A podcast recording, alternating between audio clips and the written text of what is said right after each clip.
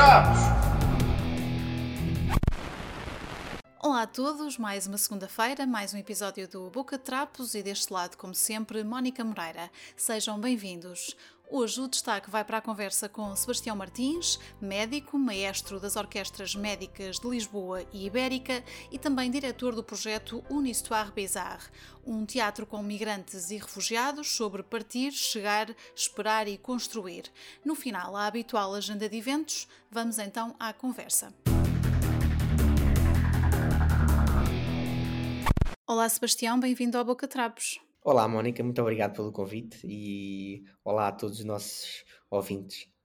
Obrigada eu por, por estares aqui. Uh, mais uma vez eu tenho um convidado que não para, é o habitual no Boca Trapos. Uh, os convidados têm sempre imensos projetos, coisas super interessantes para contar e, e, hoje é mais um episódio em que vamos falar de uma série de coisas.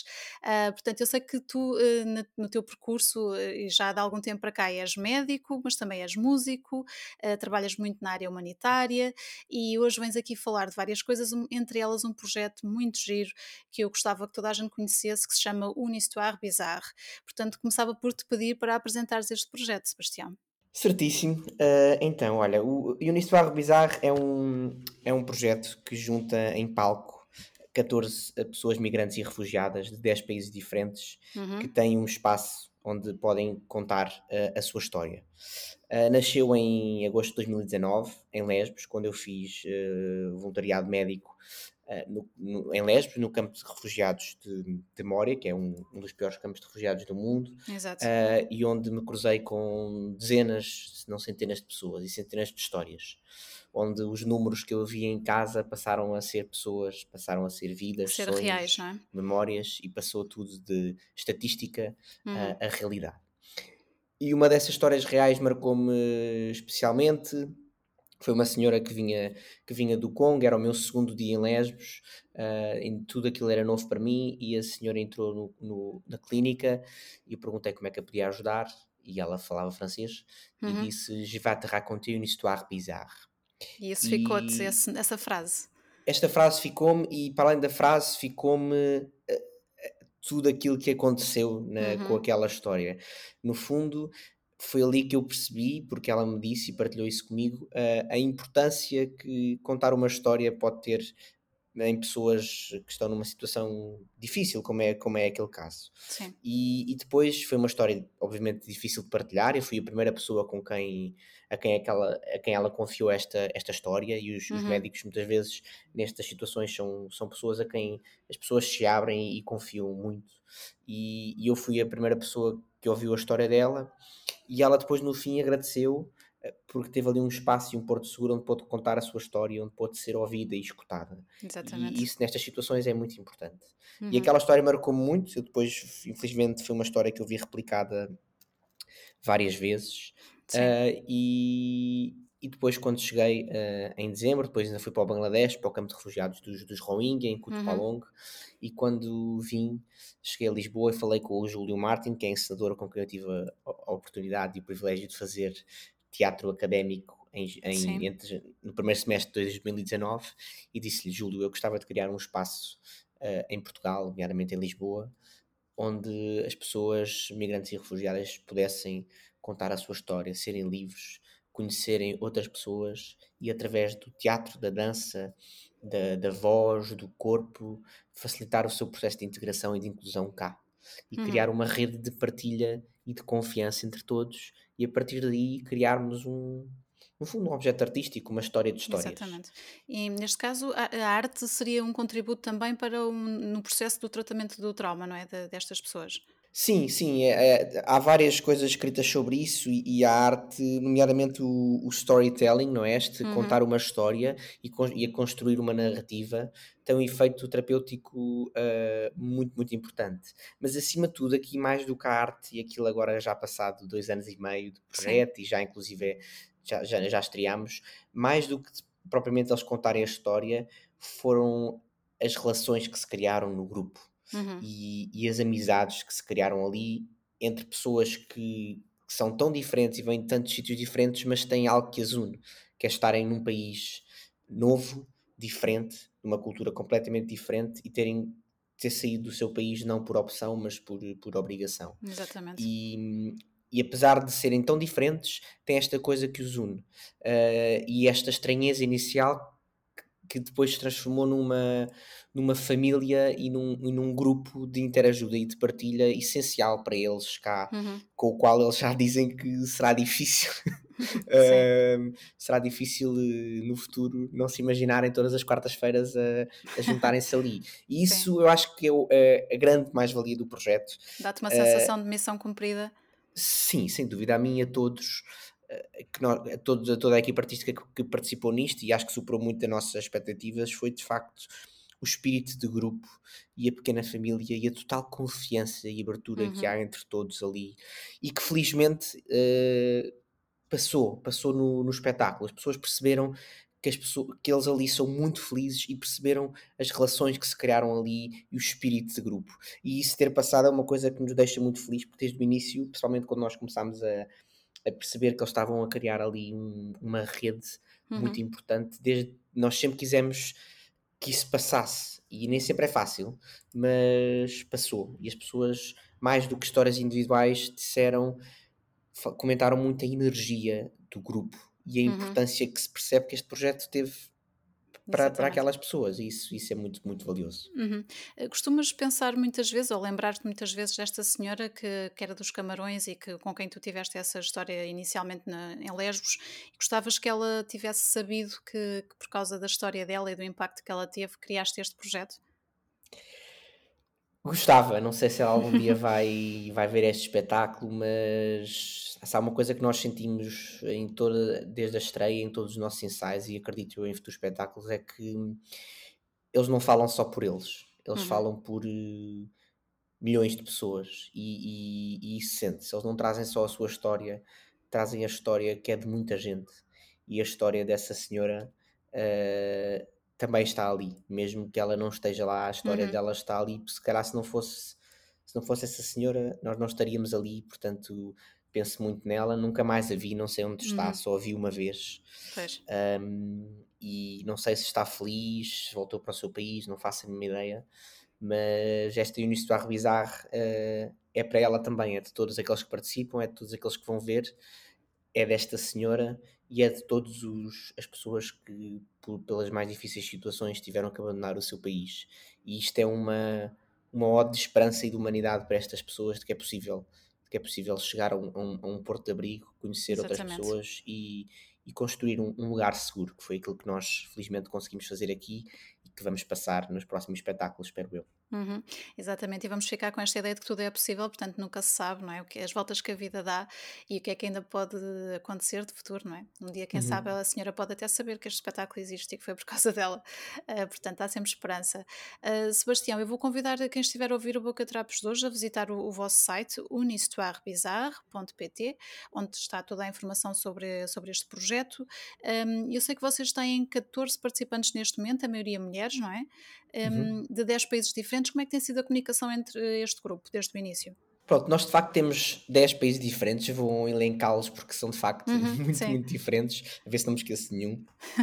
Portanto, Síria, Afeganistão, Irão, Paquistão, Nigéria, Sudão, Moçambique, Gâmbia, Ucrânia, Irão, uhum. e acho que é isto, pronto. Okay.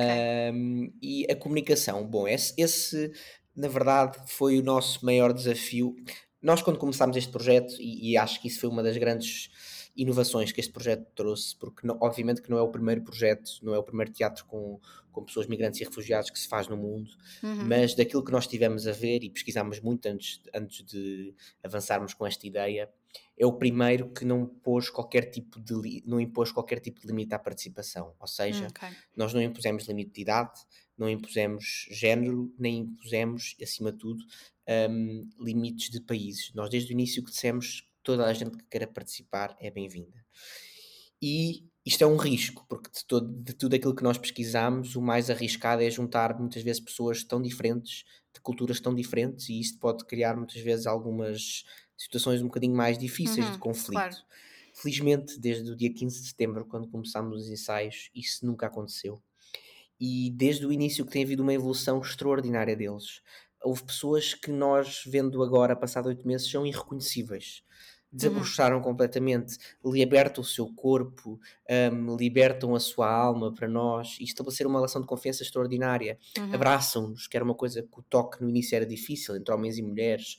Há uma relação de confiança total, ao ponto de no último ensaio, aliás, no último ensaio antes da estreia, ter sido muito bonito, porque as nossas jovens do Sudão, um, no, quando no ensaio há uma, há uma há um momento em que é dita a frase será um crime libertar os meus cabelos e elas Sim. usam o hijab, que uhum. é uma uhum. coisa cultural e com as quais claro. elas, pronto, enfim, se sentem confortáveis e elas tiraram o hijab, pronto. E Foi um momento marcante. Isto é uma, isto é uma prova de confiança e, e de amor extraordinária e rara, muito rara e foi foi a prova, uma das provas de, de, de, da relação que, que, se, que, se, criou, que se criou ali.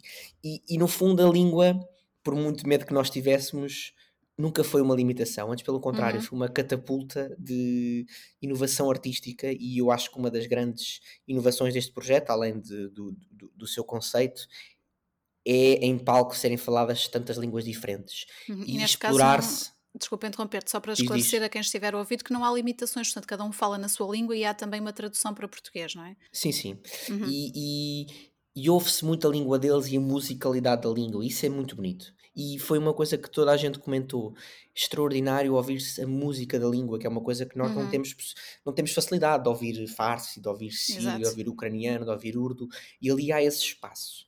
E, e para eles é, foi muito, muito positivo também ter um espaço onde não só podem aprender português, mas também contar a história na sua língua e, e, e ter uhum. um palco em, no, em Lisboa onde podem falar a sua língua para mil pessoas ouvirem é, é extraordinário e é, e é muito raro e, isso foi, foi muito bonito de ver e foi muito bonito de ver também que apesar de tudo a maior parte do espetáculo é falada em português uhum. e é uhum. falada em português por eles porque eles desde o início quiseram já aprenderam disseram, também nós queremos Sim. falar em português e tenho a certeza que 90% das coisas que eles dizem agora, se nós lhes apresentássemos o texto em setembro, eram impossíveis.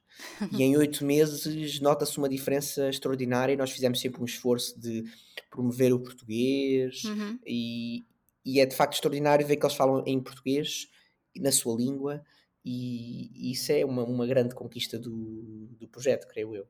Exatamente.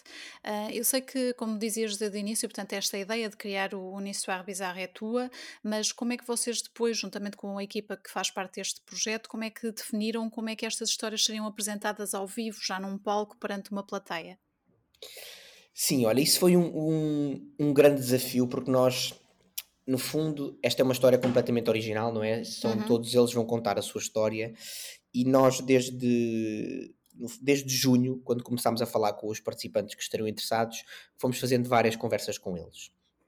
Conversas de perceber um bocadinho os sonhos deles, as dificuldades que eles encontram cá, um bocadinho do passado deles. Sim.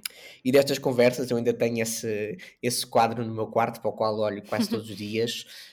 Criámos quase 40 ou 50 post-its de coisas que achávamos que poderia fazer sentido levar a palco.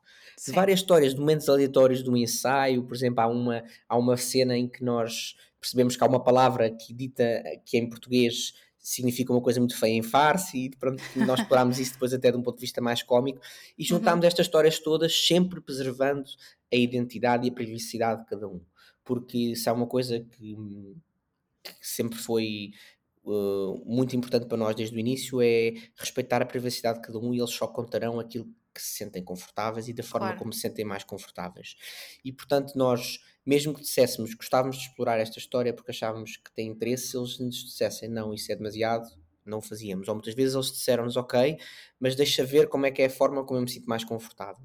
E no fundo juntámos cerca de 9, 10 histórias muito diferentes, desde o passado deles, a, a coisas culturais de, do país deles, a coisas uhum. relacionadas com o presente e depois, obviamente, que juntámos-las todas através da música, que tem um papel muito importante no espetáculo. Sim. Falámos com três uh, músicos uh, profissionais que tocam muito música também oriental, que ajudam muito a unir todas as histórias. Através da dança, há coisas que não são ditas, mas que são percebidas. Exatamente. E depois, através da língua deles e, e daquilo que eles, que eles nos contam. E foi um, foi um privilégio, foi um privilégio de facto, ao longo de oito meses, ouvir as, as, histórias deles e poder dessas histórias criar um, um guião e um objeto artístico é, é, é, de facto um privilégio. Eu sinto-me muito honrado de poder ouvi-los. Eu fui várias vezes à casa deles, fomos conhecendo cada vez melhores e desse, desse conhecimento e dessa entrega gerou-se esta, esta história de histórias e esta tapeçaria, como disseram uhum. depois da estreia.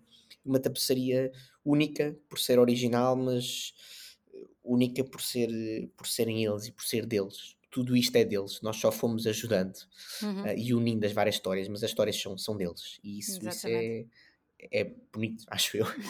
claro que sim. Ponto, eu tenho aqui um viés, não é? Obviamente. mas, não, mas, tens toda pronto. a razão. E eu estava aqui a pensar que, que, no meio de tudo isto conseguiste juntar aqui várias facetas da tua vida, a música, o teatro, a parte humanitária, tudo num espetáculo só. Portanto, isto para ti com certeza é um projeto muito especial.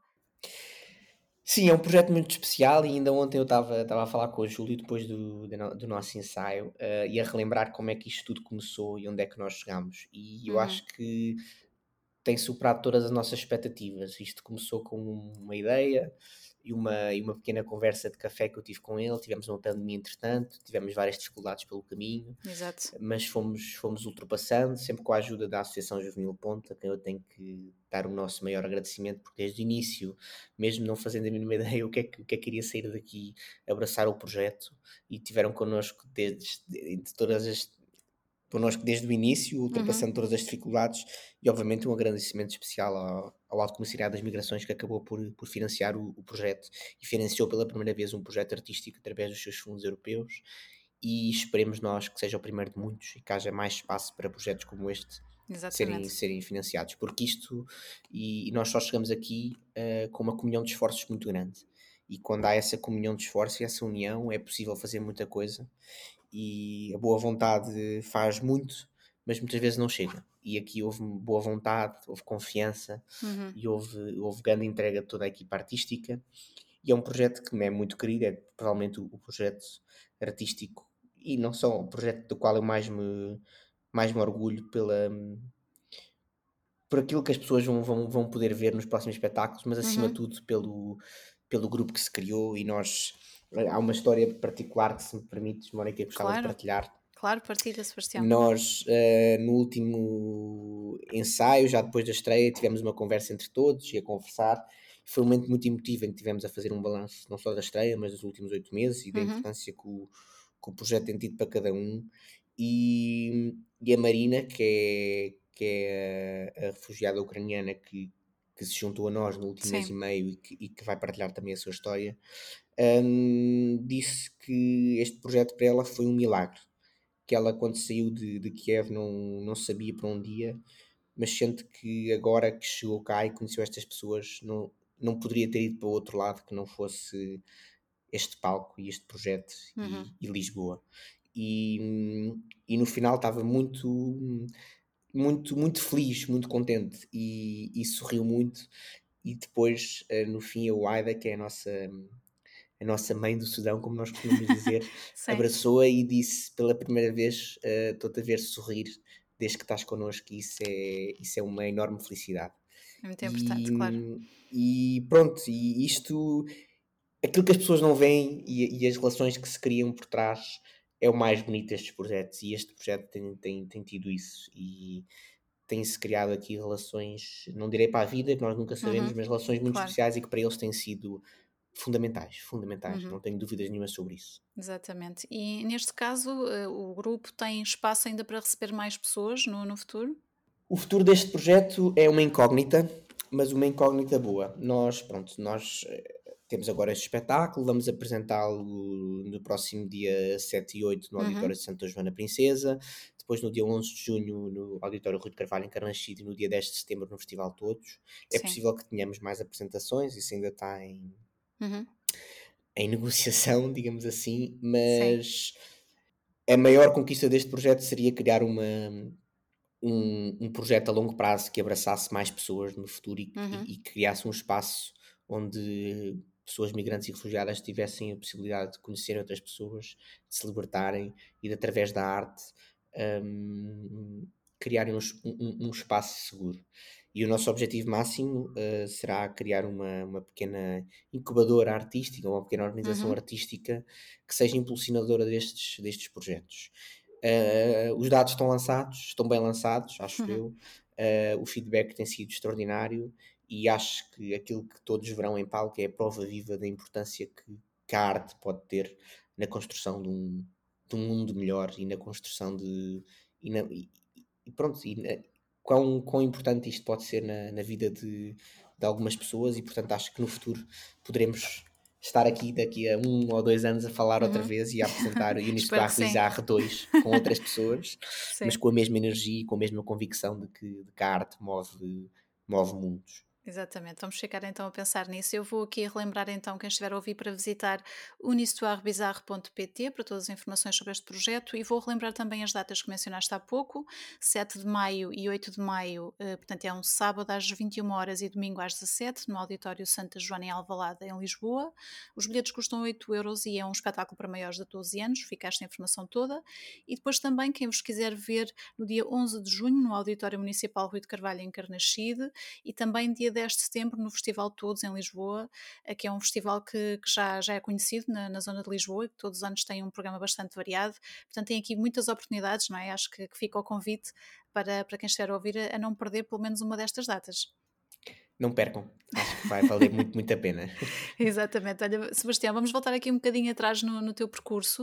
Uh, portanto, tu, tu, és formada em, em, medicina e neste momento és interno de psiquiatria.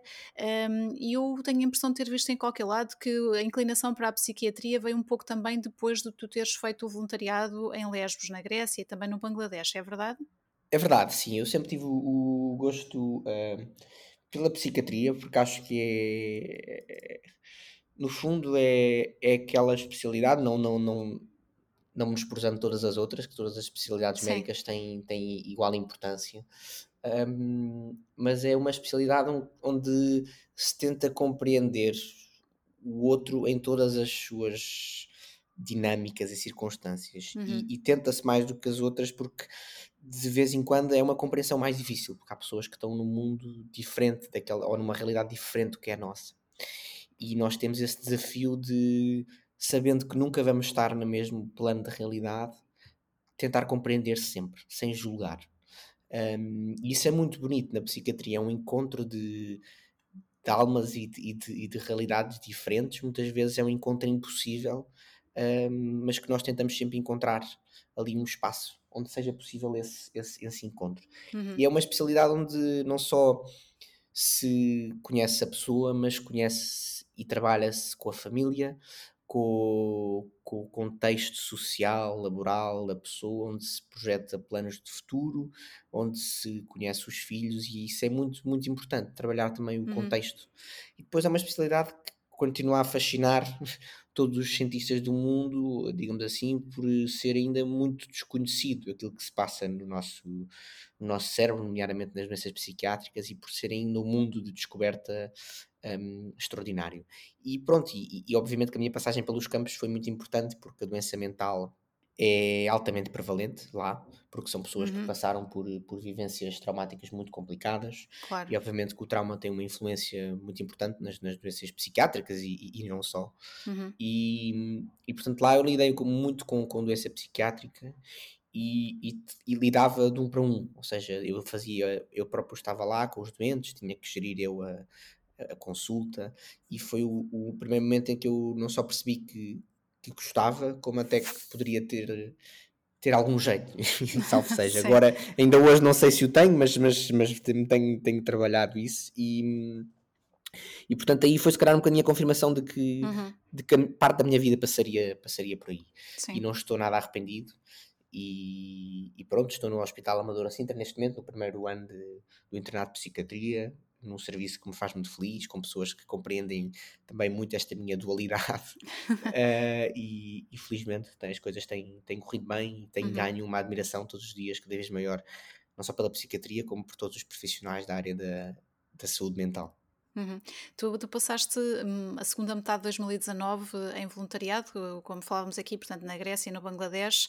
Eh, depois meteu-se, entretanto, uma pandemia pelo meio, não é? Mas de, de uhum. futuro tens planos para fazer mais eh, participações em projetos destes humanitários pelo mundo? Sim, olha, eu, eu fui, eu fui, eu atirei-me, digamos assim, para uhum. este, para estas loucuras, estas aventuras um bocadinho para me descobrir, porque na verdade nós na medicina, e isso é uma grande vantagem, uh, nós entramos no primeiro ano e se as coisas correrem bem, a nossa vida pronto, será uma linha reta, uh, já delineada, e é um comboio que, a partir do momento em que nós entramos está em andamento e seguimos, pronto. E isso para muitas pessoas é confortante porque seguimos e sabemos que a estação final chegará aos claro. 66 anos, nós fizemos a nossa vida normal e será a última profissão do mundo se calhar que, que, irá, que irá acabar, como uhum. aliás foi visto na, na pandemia. Sim. Pronto, eu fiz vários cortes da minha vida uh, e um deles foi, de facto, acabei o curso e decidi, não, eu, eu, eu quero fazer aqui alguma coisa diferente e portanto e até porque eu não sabia exatamente qual era o meu papel na medicina quando acabei uhum. o curso, e foi também por isso que eu fui para, para os campos de refugiados. E, e foi uma experiência muito importante para, para me encontrar e para fazer as pazes com, com a medicina e com aquilo que eu acredito que é a medicina que eu quero fazer, que é a medicina em que, antes de tudo, se está lá pelo outro e se está lá a ouvir, porque nos campos e em contextos em que há poucos recursos, isso é mesmo, mesmo muito importante. Uhum. E, e nós, acho que aqui na, na medicina ocidental, não, não direi ocidental, mas na medicina hipertecnológica, um, de vez em quando podemos esquecer disso. É muito fácil esquecermos disso quando temos o computador à frente, quando temos esta obrigatoriedade de fazer registros Sim. mais pormenorizadamente. Isso nota-se bastante, infelizmente, não é? Sim, muitas vezes até por, eh, por proteção dos próprios médicos, mais uhum. até do que em benefício dos doentes, uh, porque, porque tem que ser assim. Pronto. E, e, e lá não, as coisas são diferentes. E, e eu pronto, encontrei uma medicina com a qual me identifico muito e, e a qual gostava de poder voltar a fazer, por uh, sentir que ali os profissionais de saúde têm um papel uh, muito importante de amparo e, e, de, claro. e de, ser uh, um porto seguro para as, para as pessoas e para as vidas com quem nos vamos, uhum. com quem nos vamos cruzando e, e gostava muito de voltar um dia, não sei para onde, não sei em que circunstâncias, mas gostava muito de voltar e acho que parte da minha vida irá, irá passar por aí. Haverá eu digo, eu oportunidades. Digo, eu digo parte da minha vida porque, pronto, eu não sei o que é que vou estar a fazer daqui a 10, 15 ou 20 anos claro. e isso deixa-me muito satisfeito. Uhum. não me deixa nada ansioso, deixa-me muito satisfeito esta. Eh, ou seja, não saber para onde é que vamos, uh, mas sabemos que neste momento faz sentido estarmos aqui e isso deixa-me muito, muito contente. Uhum. Portanto, daqui a 10 anos não sei onde vou estar, mas ainda bem. Acho que ninguém sabe muito bem, mas vamos esperar que esteja toda a gente bem. Olha, Sebastião, Sim. esta a, a paixão pela medicina é algo que já vem contigo há muitos anos ou foi já em adulto? Como é que isso funcionou para ti? Porque há muitas histórias diferentes, pessoas que desde pequeninos queriam ser médicos e outros nem por isso. Qual é que é a tua história com a medicina? Sim, eu acho que continua a haver uma visão uh, que para algumas pessoas é válida, mas continua a haver uma visão um bocadinho romântica da medicina e, uhum. e, do, e, do, médico, que são pessoas que têm um jeito natural e estão calhadas para aquilo. Pronto, eu não, eu não, eu não, eu não acho que tem que ter um jeito acho que tem que se ter, não é um jeito, mas alguma apetência para algumas coisas, que nem todas as pessoas têm, mas, mas pronto.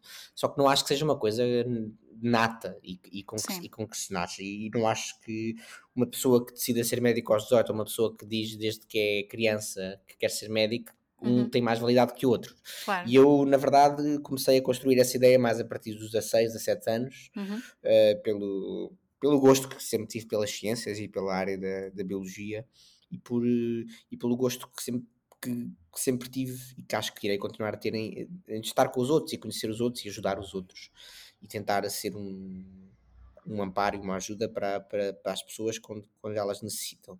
E foi muito por isso que eu acabei por, por ir para a medicina. E, e, pronto, e aqui, aqui estou, contente.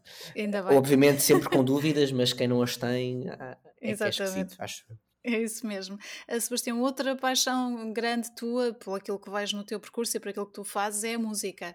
Uh, e tu tens aqui uma, uma particularidade que eu vou partilhar com quem está a ouvir o Boca Trapos de hoje e que acredito que muita gente não conheça, uh, que tem a ver com orquestras médicas. Portanto, tu fundaste a Orquestra Médica de Lisboa e também a Orquestra Médica Ibérica e és maestro e diretor artístico das duas, correto? Sim. Sim, de onde é que vem primeiro a música na tua vida e depois como é que se proporciona aqui a criação destas orquestras?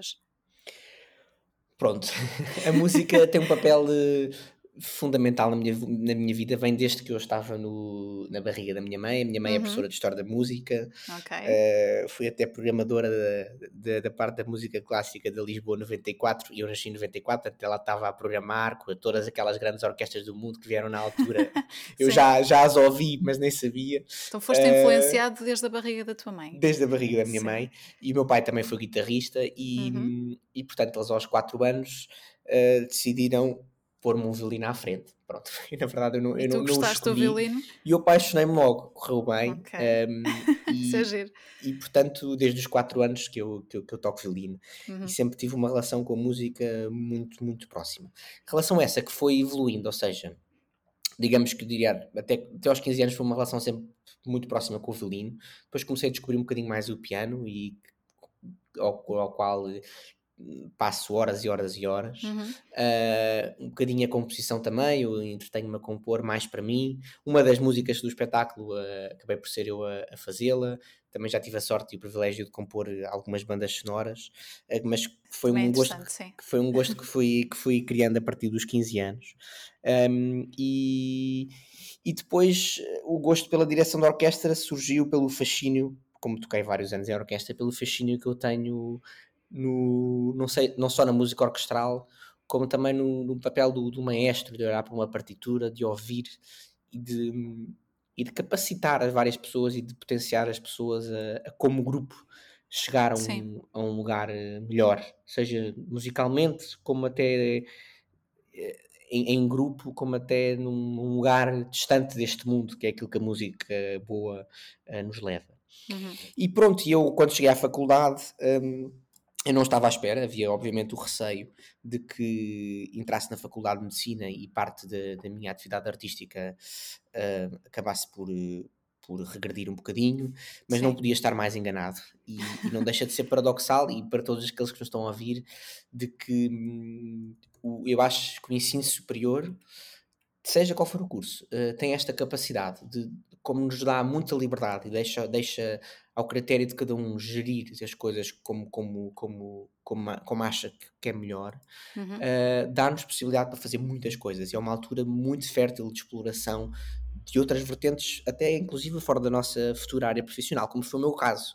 E eu na, entrei na Faculdade de Medicina e havia um, um espetáculo anual que se fazia, onde se juntavam vários músicos e eu participei nesse espetáculo no, no, primeiro ano e ao fim do espetáculo disse, ó oh, malta, e se nós nos passássemos, em vez de nos reunirmos só para este espetáculo anual, nos passássemos a reunir semanalmente e fundássemos uma orquestra. Sim.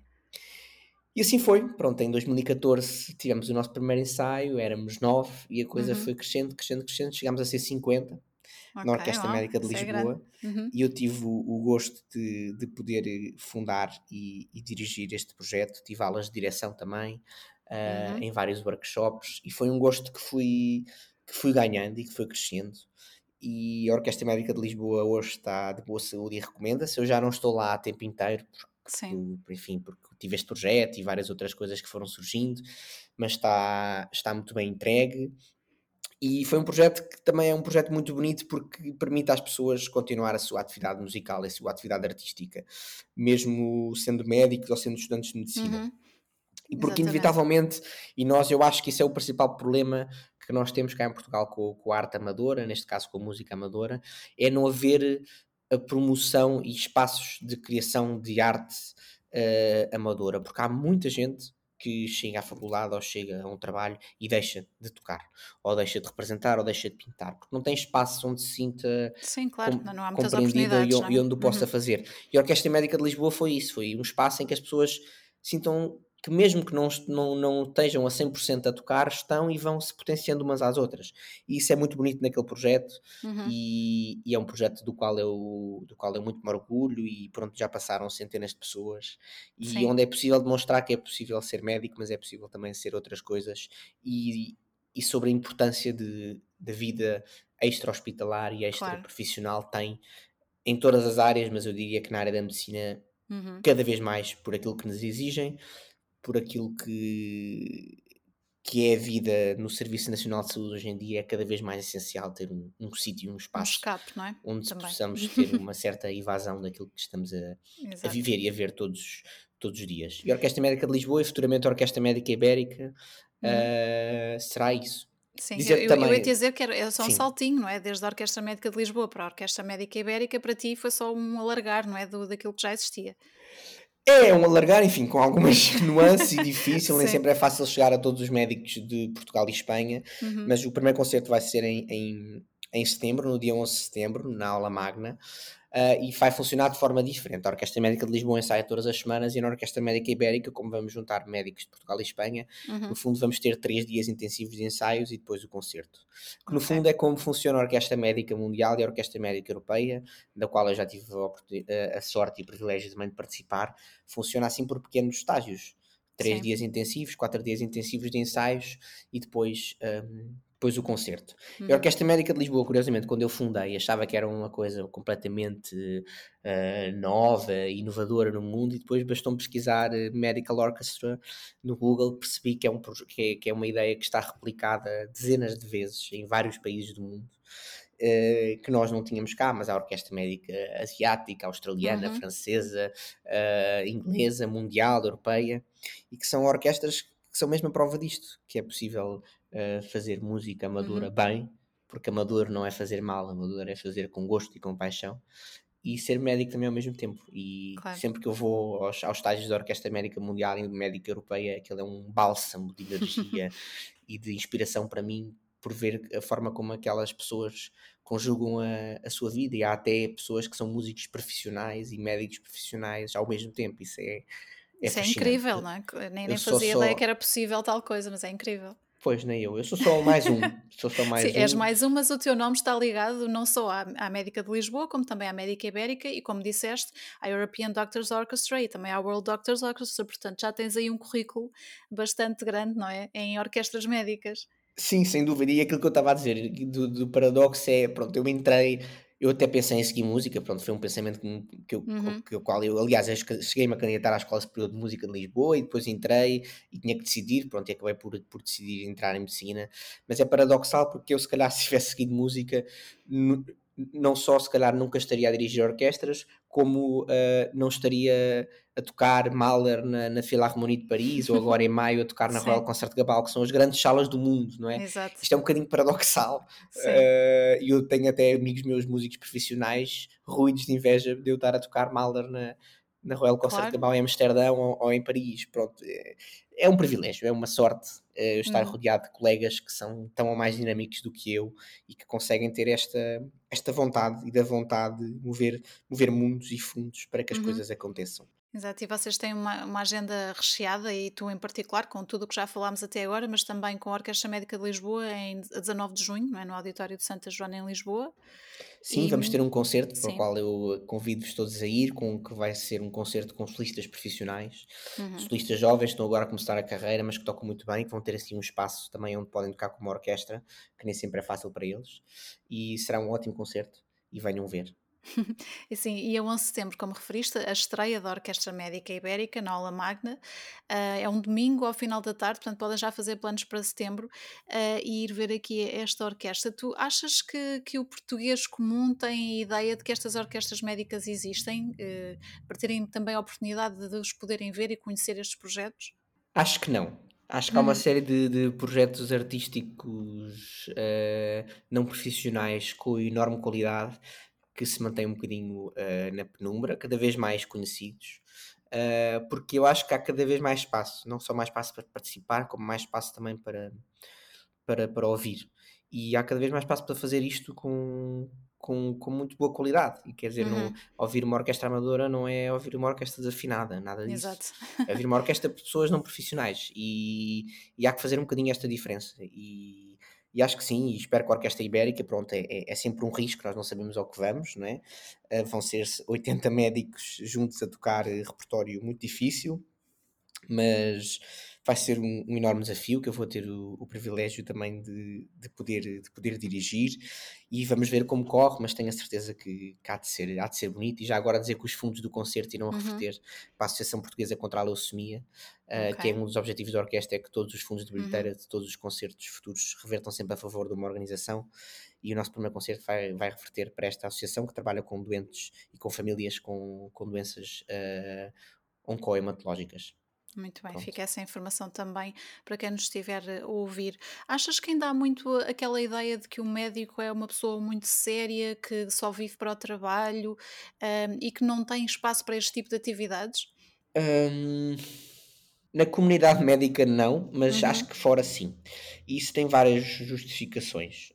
Um, pronto, eu acho que os cursos de medicina, cada vez mais, e eu orgulho muito de ter feito parte de uma faculdade em que há muita promoção de, de vida fora, uhum. da, fora da medicina. Uh, e através da Associação de Estudantes da Faculdade, da qual eu fiz parte, e há muito essa promoção, mas a, a percepção que as pessoas têm de fora, eu acho que isso tem a ver com, com a dureza da nossa profissão, uhum. dureza em termos de necessidade de atualização e de conhecimento científico, Exato. mas mais, mais que tudo acima de dureza em termos de, de carga uh, laboral que é uma dureza que, na minha opinião, é desumana, tanto para quem a pratica como para uhum. quem a recebe. Uh, e, é uma, e é preciso é preciso urgentemente combater isto, é preciso combater turnos de 48 horas seguidas no hospital, quer dizer, isto é Exato. completamente contraproducente. Há vários estudos que mostram que o erro uh, é muito mais frequente passado 20 uhum. ou 24 horas a trabalhar seguidas. Quase e faz por sentido, nós, não é? É, nós somos um bocadinho sugados pela, pela exigência, por aquilo que nos pedem e também pelo internato da especialidade, que é um período em que nós estamos, temos exames anuais e temos que uhum. nos atualizar e, portanto, sendo sugados, uh, é difícil, é difícil. E não, não, não, não, não te vou dizer que não seja cansativo. Pronto, eu comecei agora, não é? Mas estes primeiros 5 meses de internato em que estou com, com o início do Arbizarre e a começar a especialidade, uhum. é cansativo, é à custa de muito pouca vida social, à custa de uhum. muito poucas horas de sono. E, e, é, e é por isso, se calhar, que muitos dos meus colegas, mesmo querendo, não, não, não têm este espaço. E, e é pena, porque eu acho que é uma, é uma classe que tem muito para dar, que pensa muito sobre, sobre não só sobre a saúde, mas sobre a vida das pessoas e que tem, nós vemos muito mundo na medicina. Uhum. nós estamos em contacto com a vulnerabilidade das pessoas e com situações sociais muito delicadas e nós na medicina conhecemos tudo, tudo. E conhecemos uma realidades sociais que eu acho que em outras profissões nem sempre se conhece. Isso é uma enorme mais-valia dos médicos para a sociedade e para várias áreas da sociedade. Eu tenho muita pena que não haja mais médicos envolvidos, por exemplo, na, na política ou, uhum. ou em uhum. áreas humanitárias, e acho que se é, é por, por causa desta exigência que, que, nos é pedida e também por um gosto um bocadinho quase uh, patológico que nós temos em, em ver doentes, em gostar de estar com outras pessoas. Sim. Muitas vezes em áreas decisoras isso acaba por se perder um bocadinho, não é? Uhum. Mas... Seria um bom contributo, não é? Ter essa perspectiva. Sim, é interessante ver, por exemplo, que, que no, no primeiro Parlamento da nossa Primeira República, mais de 50% do Parlamento eram médicos. Uhum. Uh, porque na altura, pronto, era uma profissão também um bocadinho diferente. E hoje em dia temos, se não me engano, posso estar a cometer uma inconfidência, mas um médico na Assembleia da República. Uhum. E vemos as profissões e é direito, economia. Claro, é tudo outras áreas mais de números. Que são igualmente válidas, pessoas, é? Sim, são igualmente claro. válidas, mas é, é, pena, porque acho que é uma área, e espero eu que muitos dos meus, meus colegas que ouçam isto, que haja esta, esta possibilidade e esta, porque vontade há, muitas vezes não há é tempo. E, e porque não nos é dado tempo e há, por exemplo, isso é muito visível noutros países, na Alemanha, eles têm tempo reservado para investigação, por exemplo. Porquê que, a nossa, porquê que no nosso país não há tanta investigação médica como noutros países? Porque não há tempo reservado para isso, nós temos apenas tempo reservado para hospital, não há tempo reservado para pensar em projetos de saúde pública, para pensar em uhum. projetos políticos, não, não temos esse tempo, não nos anda esse tempo. E não é porque não haja recursos humanos, porque há, é porque não há vontade. E, e isso é, tenho muita pena seriam coisas a, a rever na, na, área da saúde em Portugal, como tantas outras, não é, Sebastião? Claro, e eu, eu, vou aproveitar ter um, um, médico hoje aqui também para, mesmo a terminar aqui a nossa entrevista, podemos falar um bocadinho sobre isto, porque os últimos dois anos foram particularmente difíceis para os profissionais de saúde, médicos, enfermeiros e tudo mais. Um, e claro que a comunidade em geral só, só pode agradecer, mas sentes nesta altura, passados dois anos, que as coisas estão a caminho de, de acalmar? Uh, pronto, é assim, em termos pandémicos e da sobrecarga uhum. nos hospitais, acredito que sim.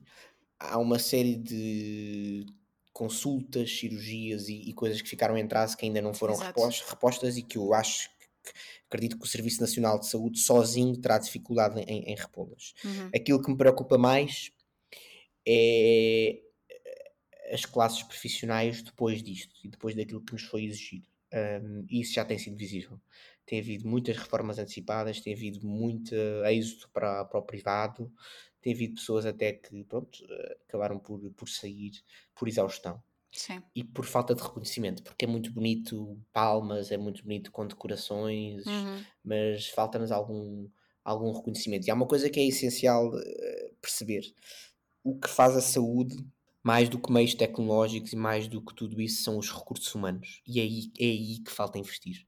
Mais do que em hospitais, mais do que na ressonância magnética ou na máquina de TAC, faz muito mais falta investir em recursos humanos. E investir em recursos humanos é investir nas carreiras, contratar Uhum. mais pessoas, porque não há falta de médicos, há é falta de médicos especialistas.